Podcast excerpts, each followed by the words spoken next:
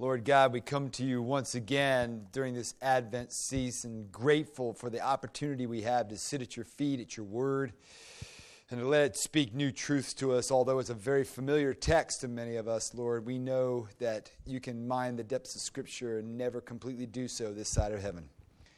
And I ask, Lord, as we dive into this word, that that would be the case for each and every one of us, that we would see your grace and your truth for what it is. Good news for each and every one of us.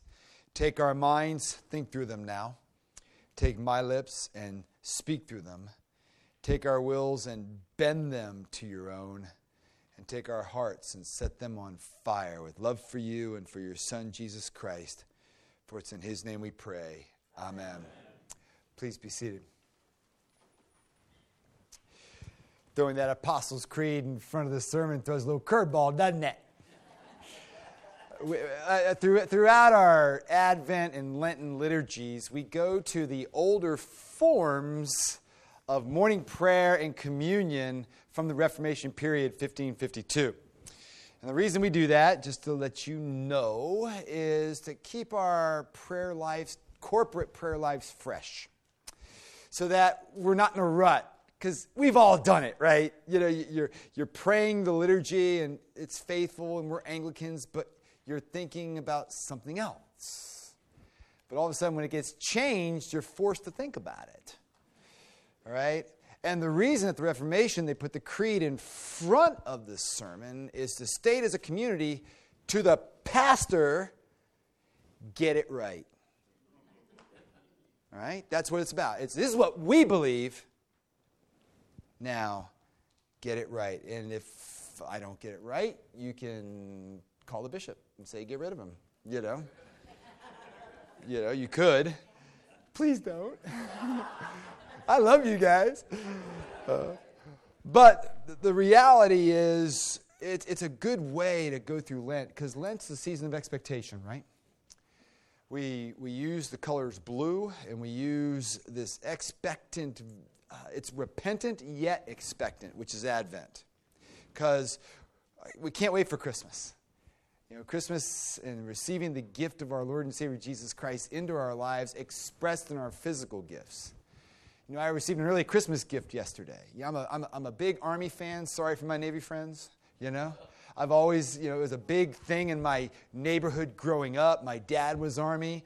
I lived across from the street from a three star general you know? And I love General Kastner. He was a mentor to me in many, many ways. And, and so the Army Navy game was huge in my neighborhood. And so I came in from blowing the leaves, and there, draped over the, the uh, chair and the kitchen table, was a Army Black Knights football hoodie given to me by Kimmy. She said, Happy game day, it said. And I go, Yay! Yeah. You know, I love you. It's awesome. Sent my kids a text and they all texted back, go Navy. Yeah. Uh, smack talk is a Sherman love language. It just is. It's great. I loved it. I loved it. And so um, we, we look forward to celebrating that our Lord has come to rescue us. That's true. But a greater expectation is the Lord is going to take one day return for us. Amen. And when He does, He will give us a new body. And we will live in eternity on the new earth, serving Him, serving one another. And we can't even comprehend that truth. It's so amazing. And so that's what we've discovered over the last few weeks, right? Christ the King Sunday. That Jesus is our King, He's our Lord, He's our ruler. And if He's not ruler of our lives, we don't have salvation you know? And therefore, we come to last week where we focused on, on Hope Sunday, our ultimate hope, that Jesus will return for us. And when he returns, he's not going to return as a baby, he's going to return as that king. Therefore, in our present lives, let's not make him an option. Because he is no option, although our world treats him as such, right? We, followers of Jesus, he's Lord. He knows what He's doing. And so, therefore, I walk in that reality. So, every day as I get up in the morning and I walk by my study, and I hope you do as well, that study sits there with an invitation from my Heavenly Father saying, Meet with me, my son. I got good news to share with you. Come. And you do as well, you know? And so, this is Advent's a time to reconnect with that reality, okay? So, that's what we're doing here. And today we go one step further.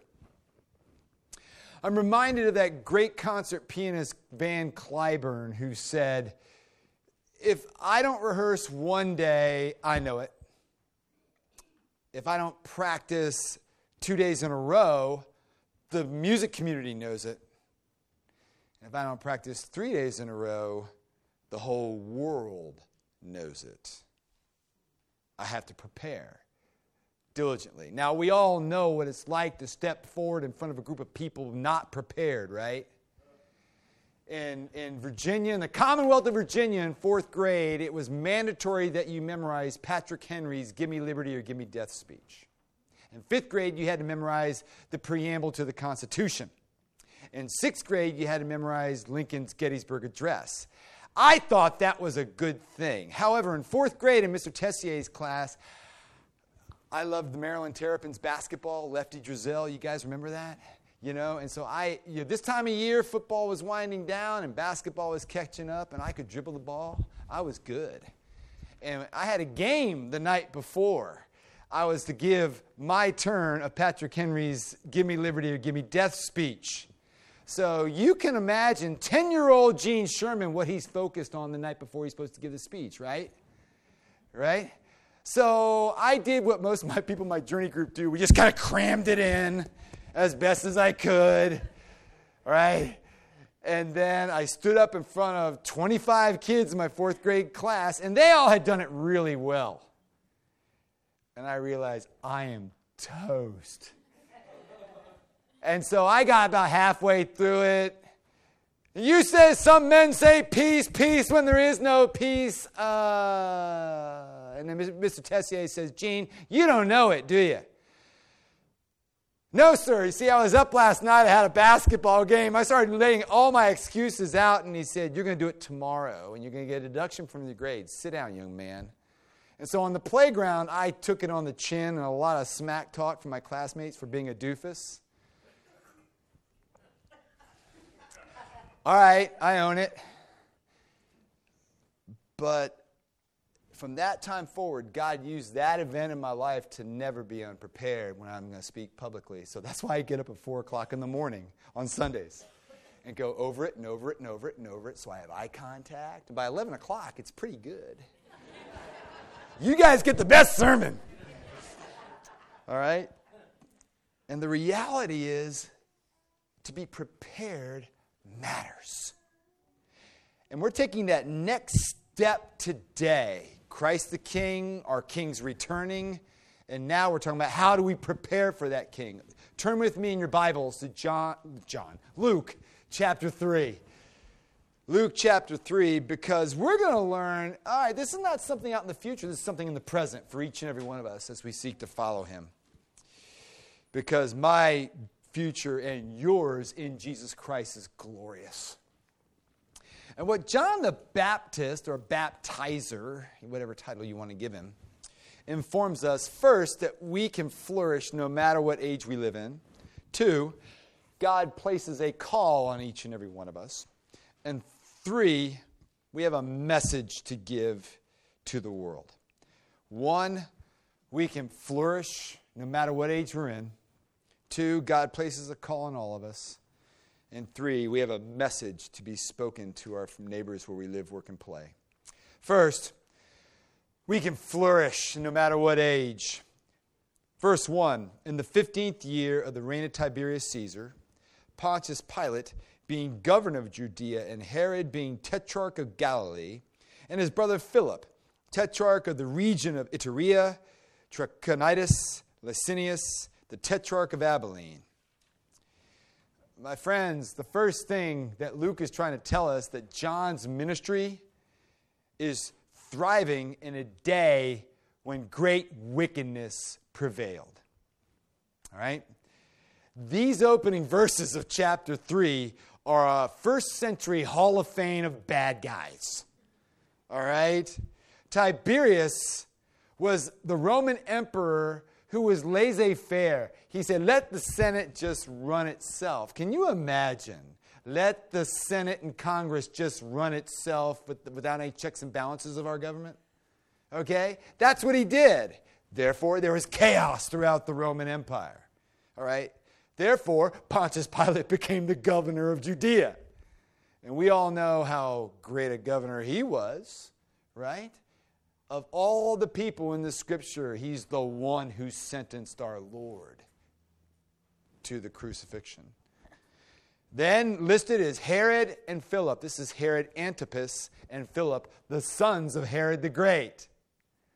They were the puppet kings of the Roman Empire, they let the Roman Empire let the kings rule a little bit, as long as they didn't cross Rome too greatly, cause insurrection. They were allowed to rule. And they were just puppets. And they weren't Jews. They weren't followers of God, and their lives showed it. And last but not least, notice that who Luke writes Annas and Caiaphas are the the head priests of that day. And they're corrupt. You can buy them. These guys are infamous villains. And so the people living under such government, both church and state, or in that day, temple and state, obviously felt the effects of such poor leadership. But that's the point. John's ministry flourishes with those guys in leadership. God's ways are not our ways. And so don't let the darkness of our day or any day affect your discipleship, affect your walk with the Lord. Their behavior does not dictate our behavior. And therefore, where we live and work and play, we will be faithful to the Lord Jesus Christ. You know, from 99 to 2003, me and my classmates at Trinity School for Ministry were quite bemoaning, as many of us were, what was going on in the Episcopal Church. We were losing ground and influence in the church at that time. And Les Fairfield was the history professor, and he taught with his glasses at the end of his nose like this. And Les just starts, we're bemoaning the current state of affairs. And he just starts to laugh and goes, Ladies and gentlemen, the church has been in a lot worse places. Take heart, have courage, and be faithful. I think that's good advice, my friends, because we're called to faithfulness, not success in ministry. So let's pray for revival. Love the Lord, love one another, using our giftedness faithfully. For as we learned last week, Jesus can turn the darkest times into the brightest day. The second thing Luke teaches us through the ministry of John the Baptist is that there's a call on us all. Verse 2 During the high priesthood of Annas and Caiaphas, the word of God came to John, the son of Zechariah, in the wilderness. Luke informs us that the word of God came to John. All right? The word of God. This is a special call that he has from God to begin his preaching and teaching ministry. So this is this is for both the ordained and the lay people here. A calling is a message from God that's internally impulsed of the heart, felt, but it's also confirmed by the body of Christ. All right? And Luke throws a great light, especially on the office of all ministers of the gospel, both professional and lay here. Because no one has the right to just call themselves a preacher, teacher, unless one, they have an inner call from God that's confirmed by the body of Christ. Okay? We don't live isolated lives in the church. And we've discovered over the past uh, 10, 15 years in the Anglican Church in North America, a lot of people have been ordained from other denominations who always wanted to be an Anglican. And so they came into the Anglican Church in North America because they liked to pray the Book of Common Prayer morning office, you know. They wanted to celebrate communion, la di da. They wanted to wear the fancy clothes. I don't know. But they haven't borne much fruit. As a matter of fact, they've made us look bad throughout the Midwest, quite honestly, and many of them aren't even in ministry anymore. Visions, gifts of knowledge must be checked by the greater body, and the ministry must be confirmed by the local body. And so, as an effort to clean this up, the ACNA has, has ordained different ministries among us. Therefore, there's not just bishops, priests, and deacons, there's also lay leaders. We used to call them lay catechists. But you know, the culture doesn't know what a catechist is. What's a catechist? You know? So they've, they've changed it to lay leader. And so if a person feels the call to the priesthood, the first thing the bishop's going to say, what mission shaped community have you led and has it borne fruit? You know, so what we do is we're developing, you'll hear me use this term a lot for the next 19 years mission shaped community. Because this is how we're going to reach the community, friends. It's just loving our neighbors, reaching out, through the mission shaped communities and having lay leadership within that community spring to the surface. And so we have lay leaders, deacons, priests, and a lay leader can stay a lay leader, and a lay leader can even go plant a church. You, know, you don't have to have a collar on in order to do it. So the reality is, God calls and God's people confirm, and that also works for the laity as well. For example, some of you may well remember certain individuals of our body who felt really called to sing and give their solos for the congregation, which edified no one. All right? Just because Aunt Bessie loves to sing He Lives doesn't mean it ought to be offered as a solo at the offertory for God's people. Right? Can I get an amen? amen. Thank you. You all right? It was awful. You know? And the point is use your gifts. We all have gifts to be used, but it's also confirmed by the body. And as everybody uses their gifts, the body operates well. God used John in his gifts of preaching and teaching, and he did it in a particular mode known as baptism, but we all have gifts to offer as well. Let's look at baptism. Baptism wasn't a new practice for the Jews, quite frankly. Leviticus 11, Numbers 19. What happened was if a Jew had, was unclean or had some type of defilement, they were going to be baptized before they went to the temple. And Gentiles were baptized in order to be Jewish converts. You had to go through an extensive ritual baptism in order to become an authentic, genuine Jew if you are not from the Jewish tradition. And so, what John was saying in doing this practice to the Jewish people was what? You are unclean.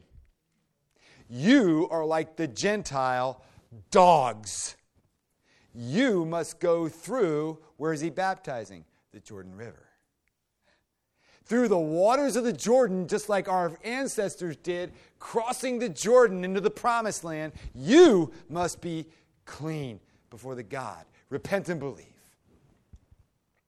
And an amazing number of people did, as we will talk about next week. Stay tuned. And so, the third point of this passage that Luke is teaching us through John's ministry is that the message we carry forth is as John's that true repentance is the message for the forgiveness of sins. True repentance for the forgiveness of sins. Those aren't my words, those are John's. Verse 3 And he went into all the region around Jordan, proclaiming a baptism of repentance for the forgiveness of sins. Okay? Baptism is a symbol of genuine repentance. We go down to the water to die to ourselves, right? And we come up in the victory of Jesus Christ, cleansed from our sins. That's what baptism is to be. It's a sacrament, an outward and visible sign of an inward and spiritual grace that God has already done in the person. All right? So the person professes faith in Christ, they grow in their faith in Christ, and in their first act of obedience publicly is to be baptized. Now, what do we do with babies? Because we believe in covenant children. Okay, well, the parents need to demonstrate that, right? The parents demonstrate the discipleship promises that they make in baptizing those babies, and then that baby is baptized. But what do we do with that parent who hasn't been in church for a year and says, I want to put my kid in a fancy little gown and dress and be baptized? This church used to say, well, okay, here's what you need to believe. Here's what we believe. Do you believe it? Oh, yeah, I believe it. All right, you're going to walk in these promises? Oh, yeah, I'll walk in the promises. Then to get the kid baptized, and what do they do? See ya. Right? We've seen that in baptisms, we've seen it in first communions, and we've seen it in confirmations. So, another initiative the Anglican Church in North America has done is with things that parents initiate, like baptism, first communion, and even confirmation. By the time a kid is ready to be confirmed, it shouldn't be the parent coming to me, it should be the kid, the teenager. All right? So, from here on, hear me, parents and grandparents. Kid wants to be confirmed, you have them come, to, come talk to me or talk to a person on the vestry because they're elders. And we will say, We would love to present you for confirmation. And then we walk through the promises. And we'll do the same thing with First Communion, and we're going to do the same thing with baptisms. And then we're going to say, if they haven't been here, we'll say, Walk with Jesus with us. Is that mean spirited? I don't think so. That's called true biblical Christianity. But here's the result it's just like our weddings. I haven't done a wedding in years. I haven't. Why? Because people, young people, don't want to walk in the covenant. Well, if parents want to baptize their children, walk with us for a while. But that's biblical Christianity. And 20 years from now, we're going to be a healthier community for it, ladies and gentlemen. Because the message is what? Baptism for the repentance of sins. You know, therefore, without repentance, there's no forgiveness. On the other hand, we must bear in mind that no amount of repentance can make atonement because you can fake it, right? You know? No amount of sin, repentance can make atonement for sin. You can go through the various actions, but only by the blood of Jesus Christ can truly wash away my sin. That must be understood. For we have many in our culture who will go through the motions if we allow it. But without genuine repentance, no one is ever saved. We must be at war with our sin, says Bishop J.C. Ryle. We must abhor it. We must attack it. We must forsake it. And yet rest in God's grace in Jesus alone. Because, you know, we're saved by God's grace alone. We're sanctified by God's grace alone as well. It's not about being perfect people, right? Repeat after me there's no perfect people here. Thank you. Because that's what sanctification is. You know, we're growing, and we're all at different stages, but we're growing together as a body of Christ. But as Bishop Rouse says, saved souls are penitent souls. Happy Advent 2018. That's what we're doing. Just going after it. So Luke closes this stating Isaiah 40. It's beautiful. Here's who John the Baptizer is the voice of one crying in the wilderness, Prepare the way of the Lord, make his path straight. Every valley shall be filled, and every mountain, hill, and hill shall be made low, and the crooked shall become straight, and the rough places shall become level ways, and all flesh shall see the salvation of God. You know, because when you really prepare, it's like a personal spiritual construction project. And some of the habits which we've developed over our lives are kind of like hills, and they're pretty quickly leveled. But others are kind of like mountains.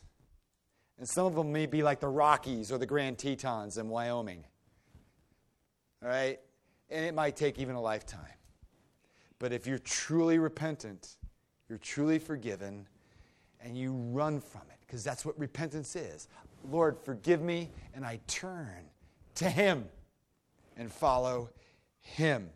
Because what's happening here, Luke is quoting Isaiah 40, and Luke replaces that highway with the crooked shall become straight. In Isaiah 40, if you read it, it's the highway. But he's saying the crooked, the individual. It's, it's, a, it's a fascinating change that Luke does there. That the crooked shall become, meaning Jesus is Lord. He, this John the Baptizer is the voice crying in the wilderness, calling us now to the Messiah, to the one who's about to come. And the crooked shall become straight because God has come to our rescue in Jesus Christ. And notice in verse 6 all human beings will benefit from this great gift. Verse 6 All flesh shall behold this. Now, today, prepare. So, some questions as you walk away for Sunday dinner today. Are you ready to meet this king? I'm not talking just about Christmas. Christmas is coming, the goose is getting fat. Sure. Great. That sounds fun. But he's going to come again. He's not going to be an option. He's already not an option, but let's recognize him as not as such, first of all. And so, if we are ready for him to do business with our lives and lay the hills and tackle the mountains for us as we grow in him this Advent season, great. Just continue, my friends. Go to the, go to the realm, download the devotions that we've listed for you guys get involved. Come ring the bells with us. Come caroling with us this afternoon at Independence Village. It's going to be a blast. But you know, if not, if you're hiding something, you can't escape this God. There's no way you can run. Why not? You're not hiding, and He's coming. I want to encourage you. And if, you, if you're wrestling with something that's too big of a mountain, come talk to me after the service.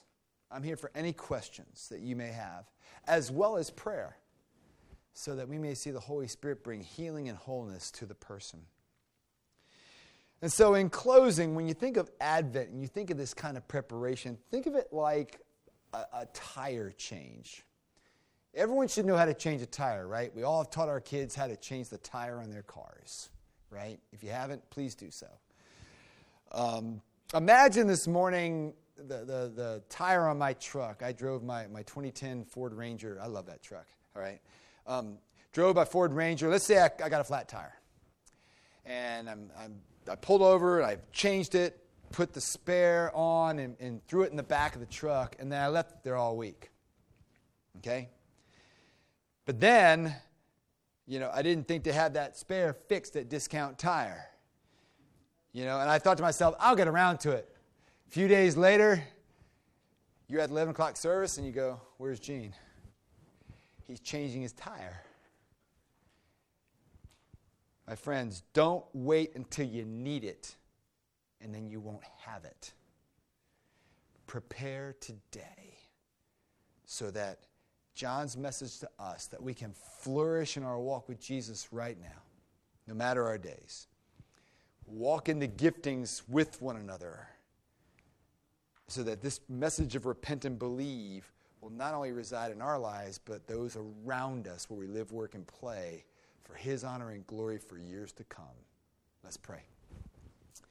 Heavenly Father, we're grateful for this day and we're grateful that you have called us to this wonderful truth that we can flourish in our walk with you no matter how dark the days are. And Lord, we each of us have received a call from God to walk in it. Lord, help us to own it, to walk in it, and to follow you together. And as we do so, may we truly take this message of repent and believe and follow you in community and not in isolation, which is a bizarre concept. Lord, thrive in us as we follow you this Advent season. For in Jesus' name we pray. Amen.